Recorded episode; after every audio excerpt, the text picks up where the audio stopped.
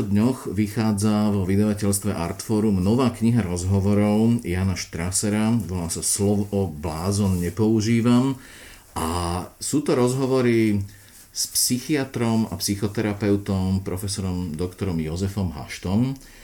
A ja som veľmi rád, že sa môžeme o tejto knihe porozprávať aj o rôznych iných témach, ktoré s tou knihou súvisia.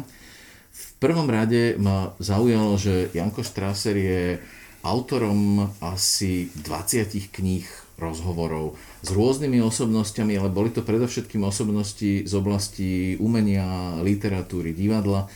A toto je kniha, ktorá je úplne z inej oblasti. Tak je to v podstate klasická otázka, že prečo si sa rozhodol urobiť knihu s Jozefom Haštom?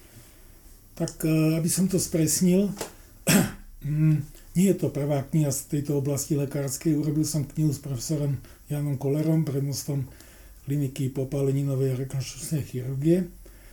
A už tedy ma to zaujalo, že jednak si myslím, že s lekármi a s ľuďmi, proste, ktorí sa starajú o naše zdravie telesné i duševné, sa robí málo rozhovorov. Že títo, títo ľudia, knižné rozhovory s lekármi sú dosť riedkavé a myslím si, že títo ľudia si to zaslúžia, majú nárok, sú to inteligentní ľudia, strašne dôležití.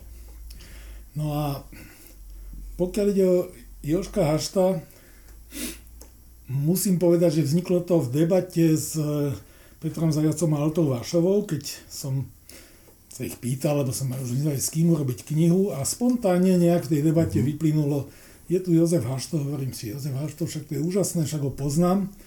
A hlavne Ty tam pre... píše, že si ho začal tak aktívne vnímať pri áno. tej kauze Hedvigy Malinovej. No vnímal, áno, áno, pri kauze Hedvigy Malinovej som ho vnímal a potom sme sa stretli a vlastne my sa nepoznáme tak veľmi dlho.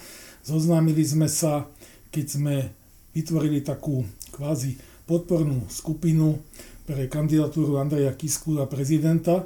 Vymysleli sme vtedy takú výzvu, aby tí kandidáti, ktorí nepostúpia do druhého kola a sú viac menej našej krvnej skupiny, aby deklarovali pred druhým kolom svojim voličom e, voľbu pre Andreja Kisku. Tam sme sa dali dokopy, myslím si, že to malo aj nejaký svoj zmysel e, celé a potom už sme sa začali tak trošku stretávať, zoznamovať, až kamarátiť. No a povedal som si, Jozef splňa pre mňa presne tie dve kritéria, ktoré vždy chcem, aby sa spájali to znamená kritérium odborné a občianské, alebo profesíne a občianské.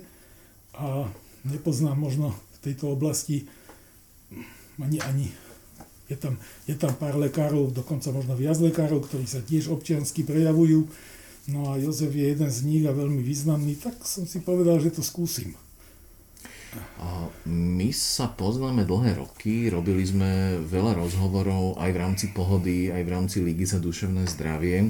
A hneď na začiatku bolo napísané tejto knihy, že keď si dostal túto ponuku, že si si zobral nejaký čas na rozmyslenie a o čom si vlastne uvažoval? Že akým smerom by sa tá kniha mohla niesť, alebo aký cieľ by mohla priniesť, alebo čo by sa, k čomu všetkému by sa v nej dalo vyjadriť? A mne sa nechcelo predovšetkým do toho, lebo tak som mal predstavu, že e, to zabere nejak, nejaký čas a mal som rozrobené všelijaké veci v rámci e, vydavateľstva. A, Čiže čo ťa presvedčilo? Takže a, tak potrebovalo sa to nejako, nejako usadiť a e, že som sa rozhodol a Zaujímal ma tiež názor blízkych ľudí a tým ma pošťuchli, prečo nie. Každá z týchto kníh má vždy niekoľko rovín. Tam je tá rovina veľmi zaujímavá biografická, kde sa o tom človeku vlastne môžeme dozvedieť veci, ktoré o ňom normálne tá verejnosť nevie, čiže jeho detstvo, jeho dospievanie, čo je teda v prípade tejto knihy veľmi zaujímavé, takéto detstvo v Banskej Štiavnici, priznám sa, že to, to ma veľmi aj prekvapilo, aj zaujalo, ale potom vlastne aj štúdia v Prahe. A potom je tam vlastne taká tá rovina profesná a rovina takých nejakých postojov. Mali ste vy nejakú takú predstavu, že odkiaľ kam sa chcete, alebo čo sa chceš vlastne také dôležité dozvedieť? Čo ťa hlavne zaujíma? Tak, e, tak ako hovoríš, áno, tieto tri, tri línie sú vlastne prítomné v každej mojej knihe. A priznám sa, že tá línia e, detstva a mladosti toho človeka je aj pre mňa veľmi zaujímavá, lebo to si nemám kde naštudovať, o tom v podstate nič neviem, takže sám sa dozvedám veci, ktoré, ktoré ma prekvapia, udivia, potešia. E, to, to mám veľmi rád. Pokiaľ ide o tú profesijnú líniu, toto bol úplne špeciálny prípad samozrejme, keďže v oblasti literatúry, divadla sa pohybujem pomerne dlho a dosť dobre tých ľudí a ich veci, ich tvorbu poznám. No a tu to začalo tak, že Jozef položil predo mňa niekoľko kníh, niekoľko to znamená možno aj 8, väčšinou zo svojho vydavateľstva F, kde vydávajú e, psychologickú, psychiatrickú, psychoterapeutickú literatúru. A jednoducho povedal, na toto sa pozri. Ja som si to zobral domov, naozaj som sa na to pozrel, niečo som si aj prečítal, ale keď sme sa stretli na, na, na ďalší raz, tak som povedal, Jozef, sú dve možnosti. Buď si to celé naozaj dobre pozorne prečítam a pôjdem robiť atestáciu z psychiatrie, alebo budeme robiť rozhovor celkom dokopy to sa nedá. Samozrejme, že mi to pomohlo, e, motivovalo ma to k otázkam z oblasti psychiatrie, ale tú atestáciu robiť nepôjdem, radšej budem robiť ďalšie rozhovory. takže, takže áno, musel som sa dostať, ako sa hovorí, do problematiky, ale vedel som, že dôležité budú odpovede, že tie otázky môžu byť v podstate, nehovorím, že triviálne, ale, ale aj áno, ja som sa naučil ešte kedysi v Dominofore od dvoch dobrých rozhovorníkov, Štefana Hríba a Martina Šimečku, že klás naivné otázky je veľmi dobré a veľmi účinné, pretože ten, koho sa pýtate, si hovorí, tak ja to musím tomu Dudečkovi vysvetliť. A okrem toho e, vznikne aj taký ako trošku intimnejší, intimnejší vzťah. Ale ja tie naivné otázky nekladiem s úmyslom, že budem klásť naivné otázky, ale že naozaj sa pýtam a keď sa správne opýtate, tak sa aj veľa dozviete. A bol, bola táto príležitosť na stretávanie sa a formulovanie niektorých názorov a nejaké zosumarizovanie v podstate a vlastného života, osobného, pracovného, nejakou výzvou aj pre teba? No, a akom zmysle? Uh, možno sformulovať si niektoré veci, uh, zamyslieť sa aha. nad nejakými naivnými okay. otázkami. Hej. Nie, vôbec nie, lebo vlastne ja som v rámci svojho vzdelávania alebo tréningu v psychoterapii, v psychiatrii prešiel uh, stovkami hodín uh, zážitku psychoterapie na sebe Takže a tam človek vlastne spracováva svoju biografiu a svoje reagovanie, svoje postoje, dostáva spätnú väzbu. Takže toto nebol pre mňa nejaký, nejaký problém. A čo bol? Čo bola taká, tá, taká, taký ten hlavný dôvod, že, v ktorom si videl ten význam? Lebo my sme veľmi často sa stretávali pri príležitostiach, ktoré boli aj o nejakej propagácii duševného zdravia alebo popularizácii duševného zdravia. A nejaké knihy. Áno, a samozrejme, knih z tvojho vydavateľstva. Hej. Uh, no, ja som, uh, ja som rešpektoval uh, požiadavku pána Štrasera, že uh, má to byť a zostať uh, rozhovor, Čiže mm, tým pádom nutne občas, e, keď skončil rozhovor, tak som mal pocit, že toto som mal lepšie povedať, to som mal lepšie formulovať. Tam to chcelo ešte tento aspekt spomenúť. Ale potom sa nejako prirodzene dialo, že pri ďalších a ďalších otázkach niekedy po x stranách zrejme v, to, v knihe sa to objaví, že je to tam nejako, mm-hmm. nejakým spôsobom dopovedané. Takže... Ona, podľa mňa tá kniha do veľkej miery ale plní aj takú funkciu popularizačnú z hľadiska rozprávania sa o nejakých duševných poruchách, z hľadiska uh, duševného zdravia. Ja mám, ja mám jednu ešte veľmi obľúbenú knihu, ktorá sa volá, táto kniha sa volá, že slovo blázon nepoužívam A asi pred troma rokmi som čítal takú knihu v českom preklade, volala sa, že kto je tu vlastne blázen. Mm. Manfred Lutz to myslím napísal. Mm. A on vlastne hovorí, že problémom tejto spoločnosti, že nie sú tí ľudia, ktorí sú vlastne liečení, ale tí tzv. zdraví. Že tí sú pre tú spoločnosť nebezpeční. Čo si o tom myslíte? Ja, tak to už je také... Môžem do toho vstúpiť Jozefov priateľ, psychiatr Český Radkin Honzák, má knihu, ktorá sa volá Všichni žijem v bláznici. Mm-hmm. Takže to je také... Mm, ja by som chcel ešte povedať ešte jeden dôvod, čo ma viedlo mm, robiť knižku s Jozefom Haštom, že on je vlastne muzický človek. E, Jozef je človek, ktorý má rád divadlo, výtvarné umenie. Často sme sa stretávali e, na, na, v divadle na predstaveniach. Viem, že chodí na výstavy, na vernisáže. Takže viem, že je veľký čitateľ tak som si povedal, áno, to nie je veľké uvozovky, fach idiot proste, s ktorým by som asi nemal dôvod robiť e, rozhovory, lebo však prečo? Prečo sa ja práve mám pýtať na nejaké hĺbkové otázky psychiatrie, ale je to komplexný človek proste, v tom najlepšom zmysle slova. Takže to, to je to, čo dokopy vytvorilo tú moju túžbu robiť s ním tú knihu. Ale ja, ja ešte k tej e, tvojej otázke, že tí kvázi normálni ľudia, že sú problém, tak e, ja som sa nad tým zamýšľal raz aj tak jednu esej som o tom napísal, že e, katastrofy e, spôsobené ľuďmi a ľudská prírodzenosť. Mm-hmm. Tak ono je fakt, že v tej našej bežnej aj kvázi zdravej výbave ľudí, ľudstva sú určité také motivačno-afektívne systémy, ktoré keď sa aktivujú, tak môže z toho vzniknúť katastrofa, ale obvykle e, je to ešte spojené s tým, že nejaký deštruktívny vodca e, sa dostane k moci. Tam aj Janko Štraser dosť častokrát som cítil, že vlastne naráža na to, že prečo napríklad e, musia mať rôzni odborníci, musí byť urobená, urobený s nimi nejaký psychologický pohovor. S politikmi nemusí byť urobený žiadny psychologický pohovor a pričom práve ľudia v takých dosť vysokých pozíciách e, môžu byť veľmi nebezpeční pre tú spoločnosť a ty sa tam aj opakovane vlastne pýtaš, že či by aj normálny zdravý človek nemal podstúpiť psychoterapiu. No, keď hovoríš o tých politikoch, pokiaľ viem, ani s Hitlerom, ani so Stalinom nikto nerobil nejaké psychotesty, tak to aj dopadlo. Môžeme ísť až do súčasnosti, ak nie do slovenskej, tak aspoň do americkej, ktorá hmm. práve pred chvíľou skončila tiež bez psychotestov. Uh, Áno, no tak e, keďže je demokracia, tak politik je výsledkom voľby ľudí a nepotrebuje ten certifikát na to, aby mohol viesť kamión, tak potrebuje, alebo ja neviem, byť policajtom, na, na, na politiku nepotrebuje, ale to je...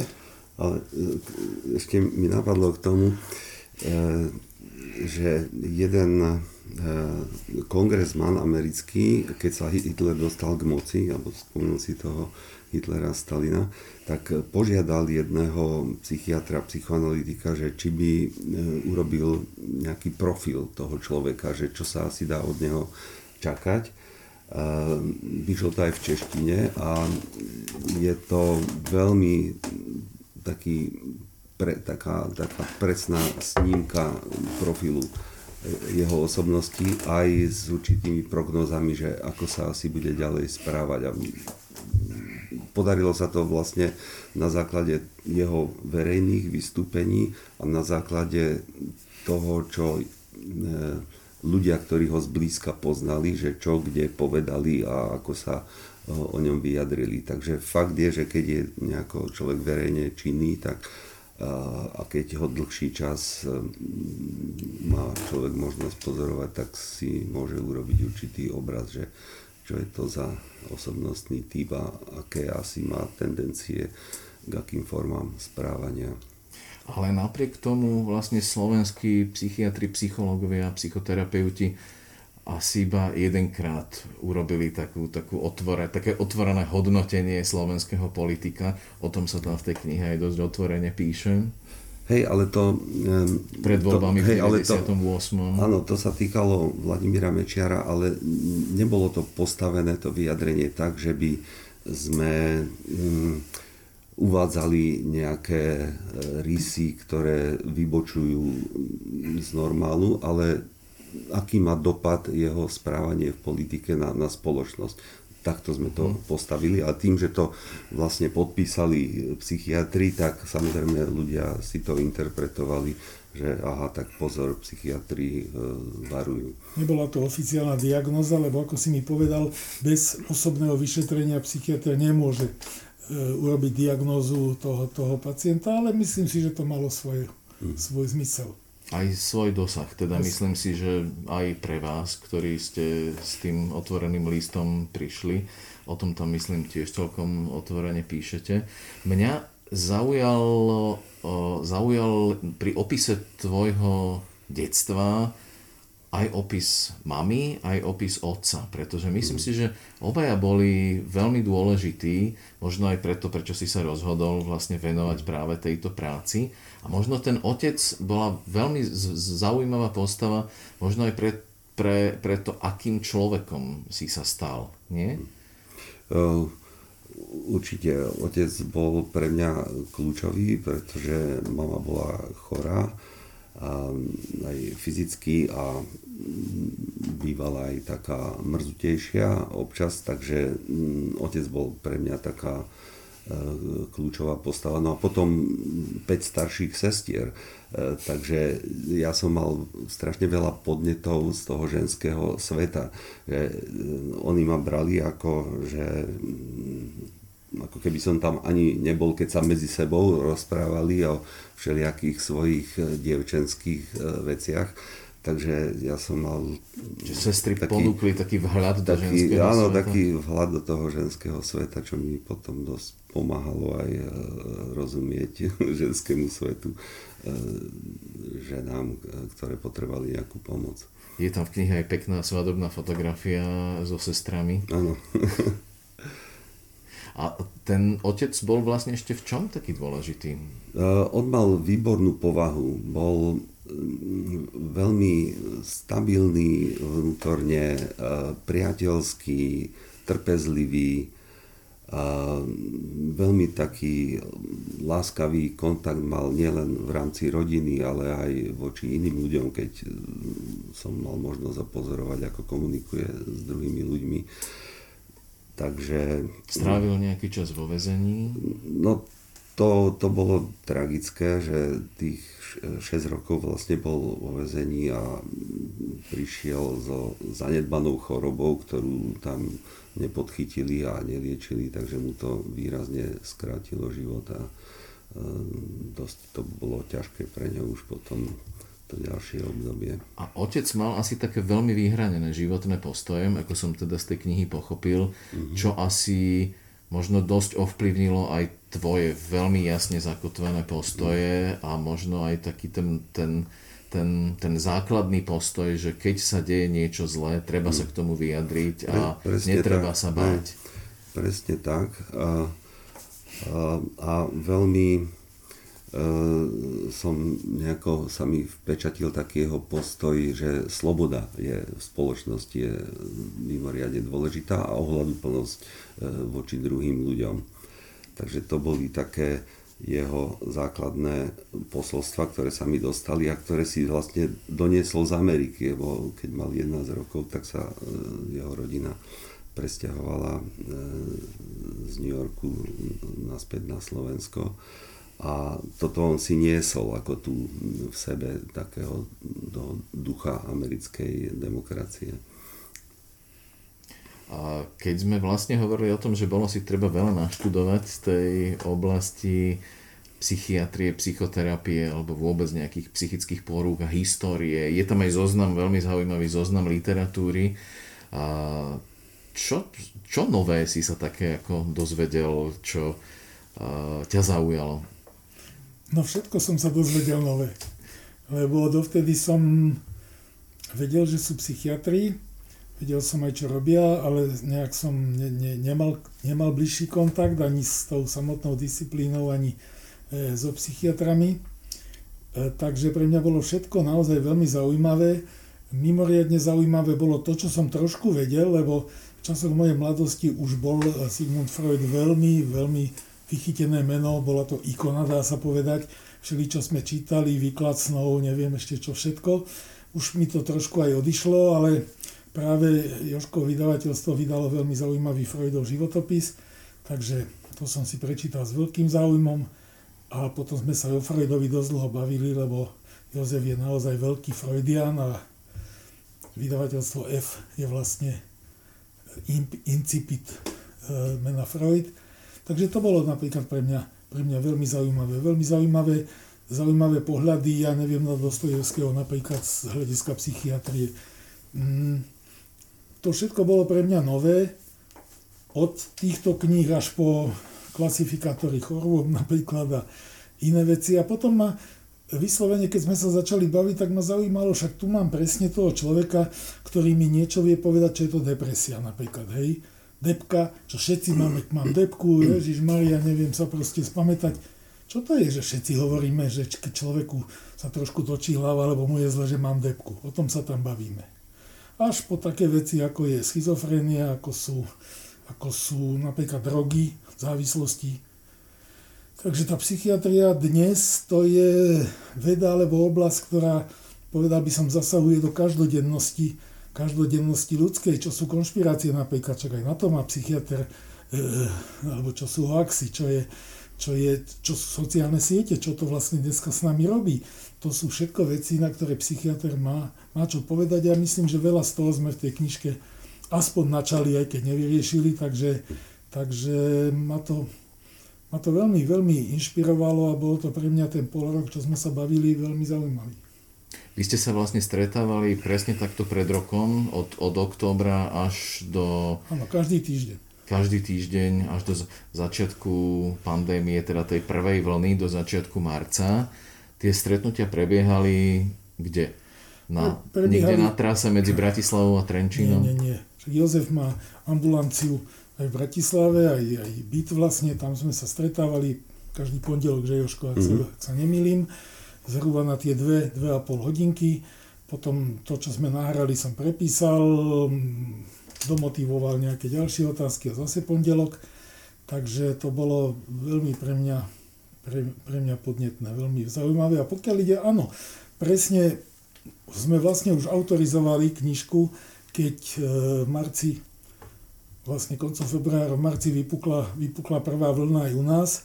A dosť sme váhali, či sa budeme tomu mm-hmm. venovať, ale povedali sme si, že keďže to naozaj začína a nevieme, kam to celé dospeje, tak hádam, nemusíme, nebudeme v tejto knihe. Priznáme, že sme skončili a pandémia je stále tu, knižka už je vonku, takže, takže možno aj dobré, že sme nenačali tú debatu, lebo dneska by už to boli boli v podstate pasie veci.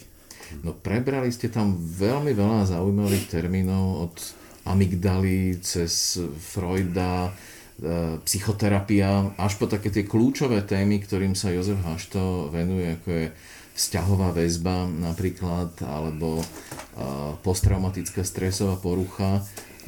Ja by som možno, mňa veľmi zaujala tá téma e, psychoterapie, a vôbec taký ten opis, že ako to vlastne za toho socializmu tu vyzeralo, že, že uh, to bolo považované za nejakú buržoáznu pavedu a teda, že duši, duša bola veľmi podozrivá, štúdium duše bolo veľmi podozrivé a že vy ste vlastne mali taký krúžok samovzdelávací, ktorý sa venoval psychoterapii. Ako toto bolo? Mhm. No, ono to vzniklo tak, že e, e, ja som pracoval v Pezinku, to bola vtedy krajská psychiatrická liečebňa a e, pracovali sme na jednom oddelení s Petrom Brajerom a e, do Bratislavy sa pristahovala Jana Štúrová, ktorá absolvovala časť psychoanalytického vzdelávania v Prahe. A tak sme sa s ňou zoznámili a vznikol taký nápad, že by sme mohli založiť taký samovzdelávací krúžok, že by sa mohli stretávať po, po bytoch. E, takže sme do toho vtiahli ešte zo pár ďalších ľudí a chystali sme si prednášky, spracovali sme z literatúry, zháňali sme si z Nemecka alebo z, z, z cudziny anglické, nemecké knihy a z toho sme vlastne referovali a vždycky alebo väčšinou vznikol aj taký, taký elaborát písomný s deviatými kopiami, mm-hmm. aj ten tenučký papier E, to zniesol. Tá, tá deviatá kopia obvykle už bola slabo čitateľná. A sa to šírilo. Myslím, bola aj vlastne taká snaha prekladať. Pre, prekladali sme aj samizdaty. vyslovene samizdaty vznikli psychoterapeutické a psychoanalicko-psychodynamické, psychosomatické. A potom sme zistili, že sa to dosť šírilo po Slovensku, dokonca aj do českých kolegovia niektorí o tom referovali, že, že to majú a že je to fajn. Takže Jano Langoš sa dokonca kedysi vyjadril, že tie psychoterapeutické samizdaty, že boli rozsiahlejšie než,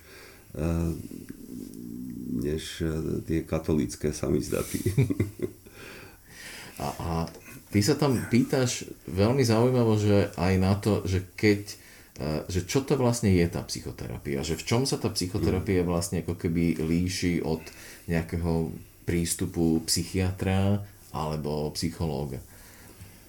E, môžem, no teraz mi prichádzajú na um veci, ktoré som mal možno povedať trošku skôr. Vlastne, a poviem to, však sa zase vrátime. E, jednou vlastne z takých dominantných dôvodov, E, keď som začal uvažovať, čo sa budem Jozefa Hašta pýtať, bola vlastne tá úplne kruciálna otázka. Čo lieči psychiatr? Uh-huh. Lebo chirurg vieme, čo robí očný doktor. Tiež vieme, internista, bla bla. Ale čo lieči psychiatr? Na ktorú oblasť, ktorú, ktorú čiastku tela má? No, psyche je duša, takže vlastne sme sa zhodli na tom, že že sa zaoberá, lieči ľudskú dušu a to je potom samozrejme už metafyzická otázka, čo je duša a ako sa to dá nejakým, nejakým spôsobom uchopiť. Ale po slovenský psychiatr by vlastne sa mal volať dušehoj. No, ono je to trochu problematické s tou dušou. Tie, vieme z filozofie, že Descartes prišiel s e, dualizmom, ale v súčasnosti eh, väčšina neurovedcov a väčšina aj psychiatrov, ktorí nejako sa vhlbili do tej problematiky, tak ma preferuje taký postoj, že eh, z hľadiska filozofického eh, takého dvojaspektového monizmu. Uh-huh. Hej, že vlastne tá naša psychika, to, čo prežívame a ako sa správame, že súvisí vlastne s činnosťou nášho nervového systému, ktorý je prepojený s celým telom, so zmyslami a že vlastne to, to je taký, a táto činnosť je jeden aspekt a potom vlastne tá naša psychika alebo to naše správanie je druhý aspekt e, aktivity vlastne toho nervového systému. E, takže takže vlastne zasahujeme aj do, do fungovaní neuronálnych sietí e, tou psychoterapiou. Ale, sa menia sa, mení sa aj fungovanie neuronálnych sietí, Ale aj, aj do fungovania povedzme, povedzme duchovných, hej, kniazov, e, lebo vlastne tam potom tí sa nezaoberajú tou neuronálnou stránkou, ale teda ste tou duchovnou. No to je na tej psychiatrii naozaj veľmi zaujímavé. Že, že je to taká vlastne medzi, medzi alebo ako hovorí Jozef, zdvojená vlastne, zdvojená veda, ktorá čiastočne sa vlastne nedá uchopiť, lebo je metafyzická a čiastočne je naozaj viazaná na mozog a nervovú sústavu a tak ďalej. Veľmi, veľmi a vy zaujímavé. sa tam pokúšate vlastne aj e, rozvinúť ako keby ten rozdiel medzi psychoterapiou a psychiatriou že v čom je odlišný ten prístup. A krásne sa pýtaš otázku, že keby som prišiel k tebe ako k psychoterapeutovi, ako by to naše stretnutie asi vyzeralo. To tak... ešte sa stane. To, na to som už zrelý. A... Tak skúsme na tak stručne, že v čom je ten základný rozdiel? Dobrý psychiatr by by mal byť aj psychoterapeut. A tu už je len otázka, že či je certifikovaný, že či má všetky potrebné výcviky, mhm. ktoré sa požadujú v danej krajine. Ale vlastne ešte keď nebola etablovaná psychoterapia vo svete ako nejaký samostatný odbor, tak eh, mnoho významných eh, psychiatrov veľmi kvalitne fungovali aj psychoterapeuticky. Takže čom je, eh, čom je rozdiel? No rozdiel, keď to tak funkčne môžem vyjadriť, tak e, psychiatr na rozdiel od psychologa, ktorý je aj psych, ktorý e, je kvalifikovaný aj psychoterapii, tak ten psychiatr môže aj lieky predpisovať a podávať, lebo má aj medicínske vzdelanie a má e, právo alebo možnosť je oprávnený aj podávať medikamenty. Čo môže byť veľmi výhodné pri niektorých psychických poruchách, pri niektorých psychických poruchách samotná psychoterapia nemusí viesť k žiadu, žiaducemu efektu a u niektorých zabere aj samotná farmakoterapia a u niektorých je optimálne zase, keď sa to kombinuje farmakoterapia e, s psychoterapiou. A tá psychoterapia to v podstate je, je, je to o komunikácii, je to o empatii, o, o trpezlivosti, o vnímavosti. A významná je nádej, ktorú, ktorá sa vyvolá alebo s ktorou prichádza ten človek, ktorý má nejaké psychické ťažkosti, má nádej, že sa niečo zmení k lepšiemu v jeho živote. A je to taká emócia, ktorá vlastne veľmi podporuje ten priaznivý proces. Janko chcel niečo povedať. Mne len tak napadlo, že, a že ty by si vlastne mohol ísť k nemu, keď, sa vlastne, keď ste už vlastne vstúpili do nejakého vzťahu ako klient? Lebo viem, že rodinní príslušníci by teda... Ja, ja som v tomto dosť striktný a rodinných príslušníkov a priateľov neberem, takže Janko by mal smolu, keby ma potreboval psychiatra. Prečo nie? Ehm, ja myslím, že to proste už je o niečom inom, než o tom priateľskom alebo, mm, alebo rodinnom vzťahu. Už som ďalej, už som za. Naruší to, naruší to, to ehm, ten základ. Je, je to, a, a potom tá, tá vnútorná angažovanosť a, a určitá dávka úzkosti len pre Boha, aby som mu čo najlepšie pomohol, tam môže byť až taká kontraproduktívna, že mm-hmm. človek sa to zväzuje. Ale autogénny tréning ma môžeš naučiť. To by šlo. Pošle ti oznam, keď budeme robiť skupinový. Ešte, som, ešte mi napadla jedna tiež zaujímavá línia tejto knižky. Súvisí vlastne s tým, čo som povedal, že hoci kto kedykoľvek povie, ja mám depku, hej, ale hoci kto aj kedykoľvek povie, Ježiš, ja sa z toho zblázním. Čo to je zblázniť sa? Čo to je, čo to je psychiatrická klinika ľudovo povedané blázniť? To sú vážne veci, to, to nie je sranda. My sa s tým pohrávame tak, že ako Amerika paprika. Takže na to som sa veľmi pýtal, lebo túto, čo my sme z Bratislavy okolia sa hovorí, pôjdeš na cajlu. Hej? Čiže do Pezinka, do, do Pinelovej psychiatrickej kliniky, kde ťa uložíme, položíme a môže to dopadnúť aj tak, však poznáme film Prelet ponad kukučie hniezdo. Nie, však aj to je dosť ako, ako silná, silná záležitosť. Počuli sme niečo o elektrošokoch, počuli sme niečo dokonca o lobotomii. O tom všetkom sa v tej knihe bavíme, lebo to sú veci, ktoré ako keby len tak ako, že však je to tu, ale nič o tom nevieme. A vy tam otvárate vlastne aj také témy, ktorým e, sa Jozef Haš to dosť intenzívne venuje a to je téma vzťahovej väzby a téma napríklad tohto posttraum, posttraumatickej poruchy. Ja si presne pamätám, že my sme na tieto dve témy mali také diskusie na, na, pohode. na pohode. A keď bola téma Hedviga Malinová, ktorú sme vtedy spájali s touto posttraumatickou stresovou poruchou, tak to bolo, to, to bolo veľmi to aktívne obdobie, že kedy sa vlastne diali tie veci, takže ja som si to tak pri tom čítaní pripomenul, že čo sa dialo, prečo sa to dialo akým spôsobom ona vlastne bola zasiahnutá, ako si ty vlastne do toho celého vstúpil. A ty si ma pred tou diskusiou upozornil, že môžu sa vyskytnúť rôzne provokácie, ktoré sa v tom čase už veľmi aktívne diali. A do istej miery o tom v tej knihe vlastne aj hovoríš, ale hovoril si mi aj o iných provokáciách, ktoré sa vlastne diali a s cieľom ju nejakým spôsobom zdiskreditovať.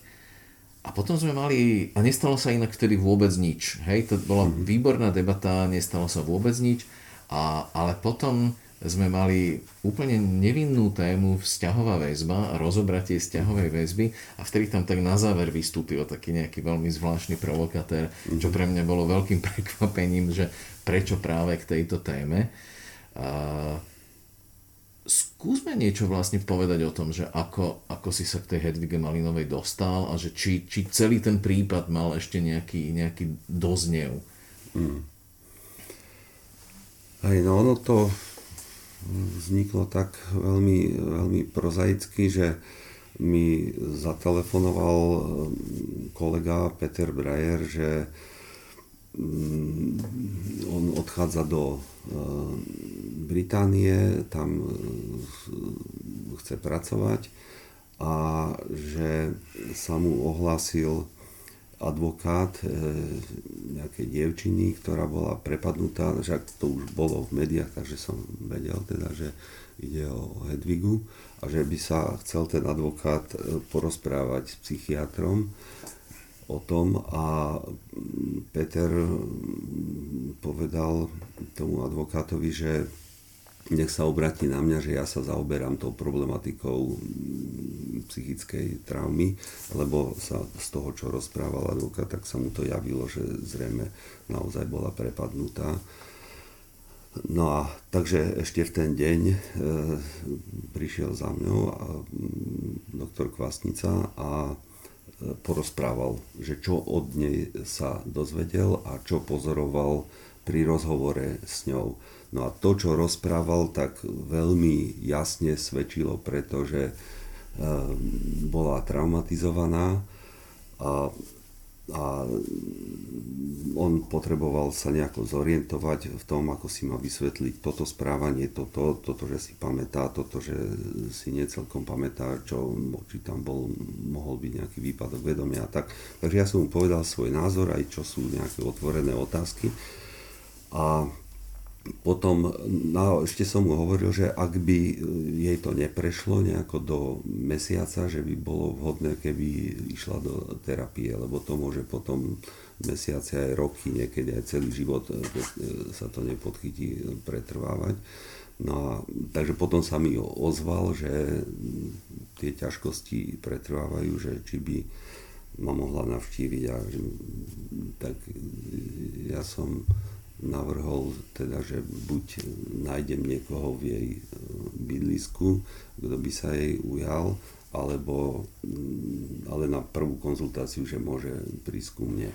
No a ona sa rozhodla teda, že aj keď je to ďaleko, takže bude dochádzať.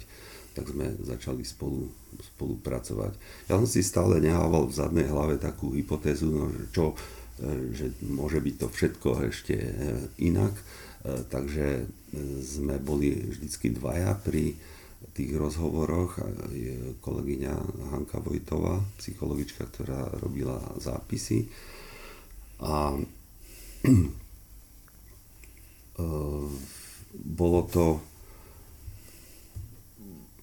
proste všetko, všetko sa v podstate vyjasnilo po tej medicínskej, psychiatrickej stránke, takže my sme po každom rozhovore s Hankou ešte debatovali, všimla si si niečo, čo nesedelo? Mm. Bolo ti niečo podozrivé, že niečo skrývala? Nikdy sme tam neobjavili žiadne medzery. Takže sme nadobudli úplne e, silné také profesionálne a ľudské presvedčenie, že dievča je čestné, hovorí pravdu, bola naozaj prepadnutá. Neskôr sme sa dostali k, e, k medicínskym nálezom, ktoré v Nitre zistili, takže tam na CT bolo jasné, že e, mala opuchy že bola, bola doráňaná Uh, no a napriek tomu no a, zo strany vtedajšieho ministra vnútra no oni sa rozhodli, aparátu bola obvinená, to oni že sa v začiatku, nie ona je poškodená. Hej, oni sa v začiatku zrejme Fico s Kaliňakom sa rozhodli, že to zvrtnú, že skutok sa nestal. A potom vlastne už celá línia išla týmto smerom. A keď som videl, ako to pokračuje a ako ju verejne osočujú, tak som si spomenul na jedného anglického psychiatra, ktorý e, v jednej svojej knihe napísal, že keď sa deje niečo zlé a nedá sa to nejako zvrátiť cez normálny chod e, inštitúcií, tak treba to zverejniť. Mm-hmm. tak e, som sa rozhodol, že pôjdeme s tým, pôjdem s tým na verejnosť. No a Štefan Hríb bol keď si to vypočul, tak e, sa do toho pustil a vznikol prvý rozhovor a tak to už išlo ďalej. No ale predtým ešte Jeňo Korda vlastne napísal takú analýzu e, v spolupráci s jedným e, kriminalistom, ktorého tam nemenoval, ale kde bolo jasné, aké chyby alebo zámerné pochybenia robila policia pri tom. Janko, ty si toto ako vnímal vlastne túto aktivitu Jozefa Hašta v tomto období postaviť sa doslova proti tomu štátnemu aparátu a v tom čase sa naozaj odhalil, odhalil do veľkej miery, odhalila tá povaha toho štátu a toho vedenia toho štátu. Samozrejme, že som to tiež veľmi intenzívne vnímal vtedy cez, cez médiá a som Jozefa obdivoval, alebo teda veľmi som to uznával, že sa proste do toho celou svojou autoritou psychiatra a odborníka ako púšťa, že oponuje tvrdo rôzne pseudonálezy, nechcem ani menovať koho, ktorí na objednávku vydali, že skoro, že tam išlo samozbytie a neviem ešte čo takéto nezmysly, tak som to vnímal, som to vnímal veľmi intenzívne a ako som už na začiatku hovoril, aj to bol, alebo to bol jeden z vážnych dôvodov, prečo, mm, prečo je Jozef Hašto e, môj intervievovaný človek e, v knižnom rozhovore. Proste to sú tie občianské postoje, ktoré Jozef prejavil veľmi, povedal by som, civilne, by som povedal, ne, ne, ne, nehistrionsky, ale mhm. úplne normálne, vecne. Takto sa veci majú páni, nie Hedviga klame, vyklamete. A ako sa ukazuje, možno to bol začiatok toho, čo sa dnes deje, čo dnes, čo dnes e, jeden z tých aktérov tej Hedviginej lži dneska osočuje všetkých proste, že je to politická objednávka. Áno, je to politická objednávka, je to správna politická objednávka, je to proste objednávka e, potrieť zlo, proste odhaliť zlo a nastoliť spravodlivosť. Takže Aha. Jozef bol na, na začiatku toho procesu.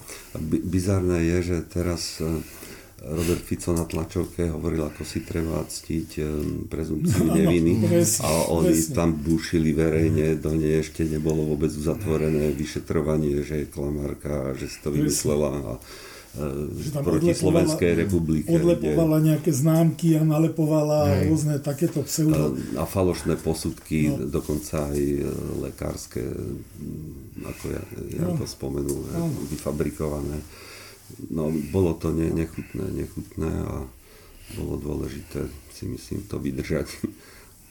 No ale pre teba to aj malo nejaké následky. Malo to. Toto postavenie sa otvorené voči... Hej, tak s tým som počítal. To sme aj s manželkou sme to prebrali, že teda keď idem do toho, tak musíme počítať s nejakými následkami a sme si vyratúvali, že čo všetko sa môže diať, lebo nemal som nejaké ilúzie o tom, že čo, je, čo sú to za typky uh, Fico a Kaliňák. Uh, ale tak sme si hovorili, že OK, ideme do toho. A potom sa diali všelijaké zastrašovačky, také nepríjemné, ako vnikanie do bytu, raz keď sme spali, potom zase keď sme tam neboli a s takými zanechanými stopami, aby sme vedeli, že sa nám tam špacírovali. No, ešte backé praktiky. Alebo vyfúknuté gumy, gumy na aute, ale len tak na jednom prednom kolese, takže keď by človek zabrzdil na diálnici, tak sa môže kotúľať. takže takéto nepríjemnosti. No to sme nikdy nemohli vedieť, že čo, čo, bude, čo bude nasledovať. Vy tam ešte spomínate vlastne jednu pasáž, že ty si bol oslovený, aby si pripravil taký program reformy zdravotníctva. To ešte bolo tak začiat, e, e, nie celého zdravotníctva, ale reformy psychiatrie, psychiatrickej, áno, psychiatrickej starostlivosti je. na Slovensku. To bolo tak začiatkom 90. rokov. A Janko sa ťa pýtal, že čo z toho sa vlastne uskutočnilo, tak čo z toho sa uskutočnilo? To strašne málo, strašne málo. Čo by sa teda malo uskutočniť z hľadiska reformy psychiatrickej starostlivosti na Slovensku? To, čo sa uskutočnilo, tak zo pár denných psychiatrických stacionárov, že vzniklo na Slovensku a sa rozbehli, ale je to málo. To, čo by malo byť, tak e, je dostupná veľmi diferencovaná starostlivosť pre také regióny asi 60 tisíc až 150 tisíc obyvateľov, aby vlastne každý človek s psychickou poruchou mal dostupnú pomoc. Tá, tie inštitúcie musia byť také veľmi diferencované, lebo tá, je to veľmi rôznorodá tá problematika psychických poruch a E, každý potrebuje niečo, niečo iné, takže nedá sa to robiť e, v takom jednoliatom celku. Niekto môže byť doma a len dochádzať na ambulanciu alebo do denného stacionára, niekto potrebuje od rodiny e, preč, lebo tam je ohnisko konfliktová napätia, takže nočný stacionár by e, mu pomohol. Niekto potrebuje si e, nacvičovať nejaké zručnosti, aby sa na trhu práce uplatnil, takže rehabilitačná, psychiatrická rehabilitačná dielňa a, a, a chránené bytové spoločenstva. Čiže e, ako prevencia bezdomovectva alebo medzi bezdomovcami eh, u nás neviem, či sa robili také štatistiky, ale čo viem zo západu, tak až polovica má trpí nejakou vážnou psychickou poruchou. Čiže je toho, je toho veľa a vieme ako na to, vieme, čo je potrebné čo by sa teda muselo stať, že aby sa tieto veci... To, to by muselo byť politické rozhodnutie, uh-huh. že si to väzne nejaká... Najlepšie bolo, keby nie len jedna garnitúra politická, ale naprieč, aj keď by sa po voľbách dostali k moci ďalší, aby tam bola nejaká zhoda, že tak áno, ideme tou, touto líniou. A to, tá, ten význam duševného zdravia sa dá e, ilustrovať na na výskumoch Svetovej banky a e, Svetovej psychiatrickej asociácie. Oni e, robili taký rebríček, že ktoré choroby e, spôsobujú kvantitatívne aké straty roky, aké roky strateného života. Mm-hmm. A keď sa to napríklad depresie, keď sa porovnali e, s kardiovaskulárnymi ochoreniami, čiže srdcovo-cievnými, tak to vyšlo približne na rovnako. Mm-hmm. Sú na prvých dvoch miestach tieto dve, e, dve ochorenia. Čiže z toho je vidno, ako, aký obrovský význam aby sa depresie správne diagnostikovali, zavčasu a dobre dôsledne liečili.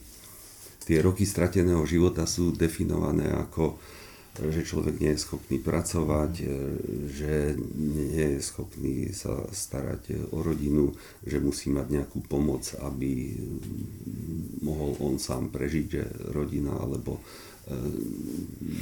nejaké, nejaké sociálne služby, že musia byť e, k dispozícii a, a potom ešte aj skrátenie dĺžky, predpokladanej dĺžky života.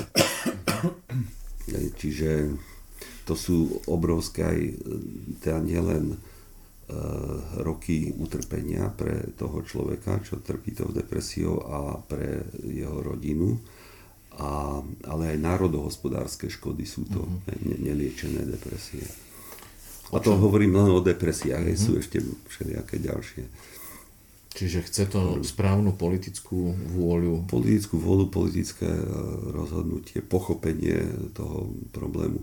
Ja som bol strašne frustrovaný, keď som bol vo funkcii hlavného odborníka, tak sa to nazývalo a ešte aj nazýva že keď som to na ministerstve vysvetloval, že čo treba urobiť a aké kroky, ako by sa k tomu dalo dostať a ako sa to dá rozfazovať e, na roky a tak, tak e, keď som mal zážitok, a ten človek už to chápe, to je super. A prišiel som o pár dní na ministerstvo a hľadal som ho a on tam už nebol. Bol tam nový v jeho no, funkcii Práve a teraz preto, čo, znova. Práve preto tam nebol, lebo to pochopil. Takže som si povedal nikdy viac ako s takýmito štruktúrami. A o čom Jozef Hašta rozprával s takým najväčším zápalom? S najväčším zápalom? E, všimni si, on nerozpráva s veľkým zápalom, je uvažlivý, rozpráva veľmi tak ako uvažlivo. Myslím, že o Freudovi. Myslím, že o Freudovi, o psychoanalýze a o všetkých týchto veciach o tom rozprával a potom o psychoterapii. O tí, mm-hmm. tieto, tieto dve témy sú asi, boli asi dominantné. E, mm, možno sa to chceš opýtať, ale ja to poviem teraz, že vlastne e, keď sme autorizovali túto knihu, e, keď som to celé napísal, tak Jozef to čítal veľmi pozorne, veľmi podrobne a tak. A veruje všeli, čo tam ako do, do tej knihy dodal, dovsúval, niektoré veľmi dobré veci. Trošku mi dalo, dalo námahu ho presvedčiť, že je to kniha s odborníkom, ale nie odborná kniha. Žieško, je to tak. No, veľmi dôsledne sa, sa pozeral na tie veci a niekde som musel trošku ako, ako brzdiť, že Pozor, to je určené pomerne širokému čitateľskému okruhu a samozrejme, že to má byť ako odborne korektné. Vtedy som si vlastne uvedomil, že trošku podvedome možno Jozef myslí na čitateľa odborníka, na svojho kolegu psychiatra, takého onakého, aby náhodou nedošlo k tomu, že by povedal nejaký psychiatr, ale však to je povrchné, to je proste, proste to, čo, čo to má byť tak tam sme naozaj vždy dospeli k Čiže nejaký... je to zámerne povrchné v tých odborných veciach. Je to ľudské. Tá kniha je ľudská, je to človečenská kniha. Hovorím, hlavný hrdina je Jozef, nie psychiatria, ale dali sme si naozaj pozor a záležať na tom, aby to všetko sedelo, aby to proste, proste neboli len nejaké také vypravienky. Takže tam sme si trošku pri tej autorizácii ako nie že protirečili, ale jednoducho sme, sme hľadali teda ten, to, to optimálne význenie. No dúfam, že to, v tej, že to tak zoberie aj čitateľ, aj kolegovia psychiatri. Jedna téma je podľa mňa ešte veľmi dôležitá a to je vlastne Jozef Hašta ako vydavateľ. My sme tu už aj teraz niekoľkokrát zdôraznili, od tých samizdatov myslím, že v tebe bolo veľmi hlboká taká potreba vlastne priniesť texty, ano, priniesť ano. dôležité knihy eh, a priniesť ich vlastne nielen pre odborníkov, ale vôbec aj pre širokú verejnosť. A vďaka aj našim spoločným niektorým diskusiám o knihách som ti veľmi vďačný, že, že som na niektoré knihy vôbec naďabil, ako boli tie knihy o tých sociálnych experimentoch alebo Vrah v nás. A čo teba možno zaujalo tak najviac z tej jeho produkcie, jeho vydavateľstva? No, hm, Jozef mi podsunul tých kníh fyzicky dosť, ja som si aj pozrel na internete, čo tam všetko je. Samozrejme, 80% tej produkcie si vyžaduje trošku kvalifikovanejšieho čitateľa, než som ja, lebo to sú odborné, odborné veci. Hlbinná psychológia asi naozaj nie, nie je pre každého. E, ale je to, mňa na tom skôr fascinuje tá túžba proste, alebo tá potreba a tá realizácia takýchto kníh, takéhoto typu kníh, a keďže viem aj z tých rozhovorov, že je to vlastne vydavateľstvo v jednej kuchyni, hej, e, s manželkou, s dcerou, že to nie je e, vydavateľský dom a že na každú tú knihu treba zohnať práva, prekladateľov, peniaze samozrejme a tak. Takže to je, to je obrovská mravenčia a veľmi, veľmi cenná, cenná práca a keďže už nerobí nikto iný, tak ju ako robí Jozef. A myslím si, že hlavne odozvy odbornej verejnosti sú v tomto prípade asi iste dôležité a dobré a pozitívne. že nie každý číta v angličtine, v nemčine, takže má možnosť sa dostať slovenským knihám z tejto oblasti. To je, však to sa tam o tom bavíme, že je to klobúk dole, ako sa hovorí. Na záver e, sa predsa len chcem dotknúť tak trochu tej pandemickej situácie, čo je e, situácia u nás veľmi netypická. Vy, ty si hovoril, že vy ste práve dokončili tie vaše rozhovory no, v, tom, v, tom, v tom období tej prvej vlny a že ste sa teda no, nakoniec... Keď to, keď to prepukalo, keď, keď to začalo stúpať, vtedy sme skončili vlastne. Že ste sa teda dohodli, že sa tam tej téme nejako venovať nebudete. Uh-huh. A napriek tomu mňa by celkom zaujímalo, že čo toto obdobie vlastne spôsobilo z hľadiska duševného zdravia. Dá sa to nejako opísať? Ehm, neviem, nemám dáta, ne, nepozeral som ani, čo e, západní kolegovia o tom vybadali, e, vyskúmali. E, určite to mení život a atmosféru v spoločnosti a v rodinách. A ľudia sú veľmi rôznorodí v tomto, ako, ako spracovávajú tú situáciu niekto úplne pokojne e, s nadhľadom, s prehľadom sú opatrnejší aj s ohľadom na seba, aj ohľadom na druhých. Niektorí sú príliš vystrašení, nadmerne vystrašení. Mňa rozčulujú niektoré veci, napríklad prečo máme odporúčať, nie odporúčať, príkaz, že máme rúška e, nosiť aj na ulici. Uh-huh. Však to je nezmysel, hej. Ak, e, keď sú na Hajdukovej dvaja ľudia na celej ulici, ulici niekoľko sto, 300 metrovej, a prečo, prečo by mali mať rúška. A, takže niektoré veci sú také ne, nelogické alebo také môžu dráždiť. U niekoho to môže vyvolať taký, taký vzdor. o tom, ako sa v takú, tom rosia. Takú, také, taký vnútorný rebel proste dostáva potravu a niek- u niektorých ľudí je to silné, takže tí, tí to majú ťažké a, a hnevá ich to. No a v niektorých rodinách tým, keď sú viacej spolu a je medzi nimi napätie, no tak to, je, to môže byť dosť dusná atmosféra.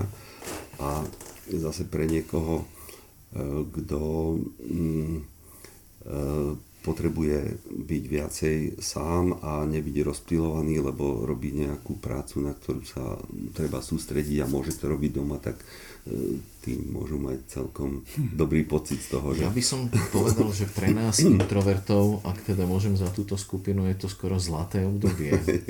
že... Ak môžem k tomu niečo povedať, ja by som to trošku pozrel z inej strany. Naozaj je to, ten problém má svoju sociálnu dimenziu ja patrím presne ako síce riziková skupina, 75 pomaly, naozaj som riziková skupina, ale na druhej strane nepodnikám, nemám doma malé deti, ktoré by sme potrebovali dištančne, dištančne vzdelávať, nekrachol mi biznis, e, čo by som ešte k tomu povedal, som ako spisovateľ zvyknutý na home office od, od, od malička vlastne. Máš dobrú manželku. Si Mám dobrú manželku, áno. Ehm, začína sa pomaly domáce násilie na mne. čiže, čiže ja nie som tá správna skupina cieľová na, na túto otázku. Niekedy dokonca aj trošku cynicky hovorím, kým tečie voda, kým je plyn, kým beží internet a fungujú mobily a môžeme si ísť nakúpiť, ako hovorí náš najvyšší do najbližšieho obchodu základné potraviny, tak sa to dá. Keď už sme pri tom, nikto nezadefinoval základné potraviny napríklad. Ja mám s tým veľký problém. Moja základná potravina je kaviár napríklad, hej. A čo teraz, keď ho v tom najbližšom obchode nemajú? Mm. No, samozrejme, pracuje sa metodou pokus omyl, čo by sa dalo pochopiť, keby sa nepracovalo metodou omyl pokus. Čo napríklad je aj plošné testovanie, hej, povedzme. Takže veľa sa dá tolerovať, ale nie všetko. A hlavne sa nedá tolerovať chaos, ktorý, ktorý by nemusel byť, teda hovorím, z hora. No ale hovorím, kým tečie voda, je plyn a dá sa zase ísť do obchodu, tak ja to viem vydržať. A moja žena dokonca ako zamestnankyňa Slovenského národného divadla, e, ktorá má prekážku v práci, ešte aj plat dostáva. No a neodpustím si, chystáš ty teraz nejakú novú knihu rozhovorov? Áno. Alebo prekladáš niečo zase nové, dobré z ruštiny? Aj, aj.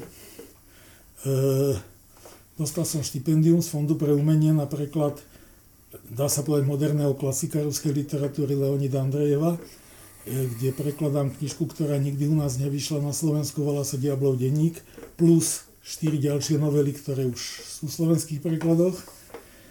A sme v takej rozhovorej fáze s neuveriteľne zaujímavým človekom. Je to ťažká práca, lebo ten človek veľa vie a veľa napísal, volá sa Martin Butora. Takže nemáme nejaký termín, že už to musí byť keď motika vystrelí, tak možno do budúcich Vianoc by sa, by sa to podarilo. E, som myslel, že knižka s Jozefom je moja najťažšia, aj posledná, ale ukazuje sa, že ešte nie je posledná. Ani nebola najťažšia, lebo tá knižka s Martinom je naozaj dosť, dosť ťažká, ale tešíme sa na ňu obaja. Tak ja vám veľmi pekne ďakujem za rozhovor aj rozprávanie o tejto knihe. Slovo blázon nepoužívam. A ty si ešte spomínal, že si, si začal písať nejaké covidové nové texty. Tak keby si ešte mohol na záver. No, keďže teda tento home office je niekedy už až, až trošku otupný, tak človek začína vymýšľať. tak som napísal takú básničku o rúškach. Ak teda ju môžem prečítať, lebo na spamäť ju nevie, volá sa Rúška. Moja družka šije rúška, ukladá ich do vrecúška. Je to pre ňu ťažká skúška. Pláče, vraví, je to fúška, jedna stúška, druhá stúška. Pane Bože, čo som slúška? Nie je ľahké ušiť rúško, keď má človek prázdne brúško. Len si poplač do vankúška, odmenou ti bude hruška. Ja som šťastný, Maruška, že máš talent na rúška. tak ďakujem pekne za príjemný rozhovor Janovi Štraserovi a profesorovi Jozefovi Haštovi. Ďakujem. Ďakujeme aj my za pozvanie.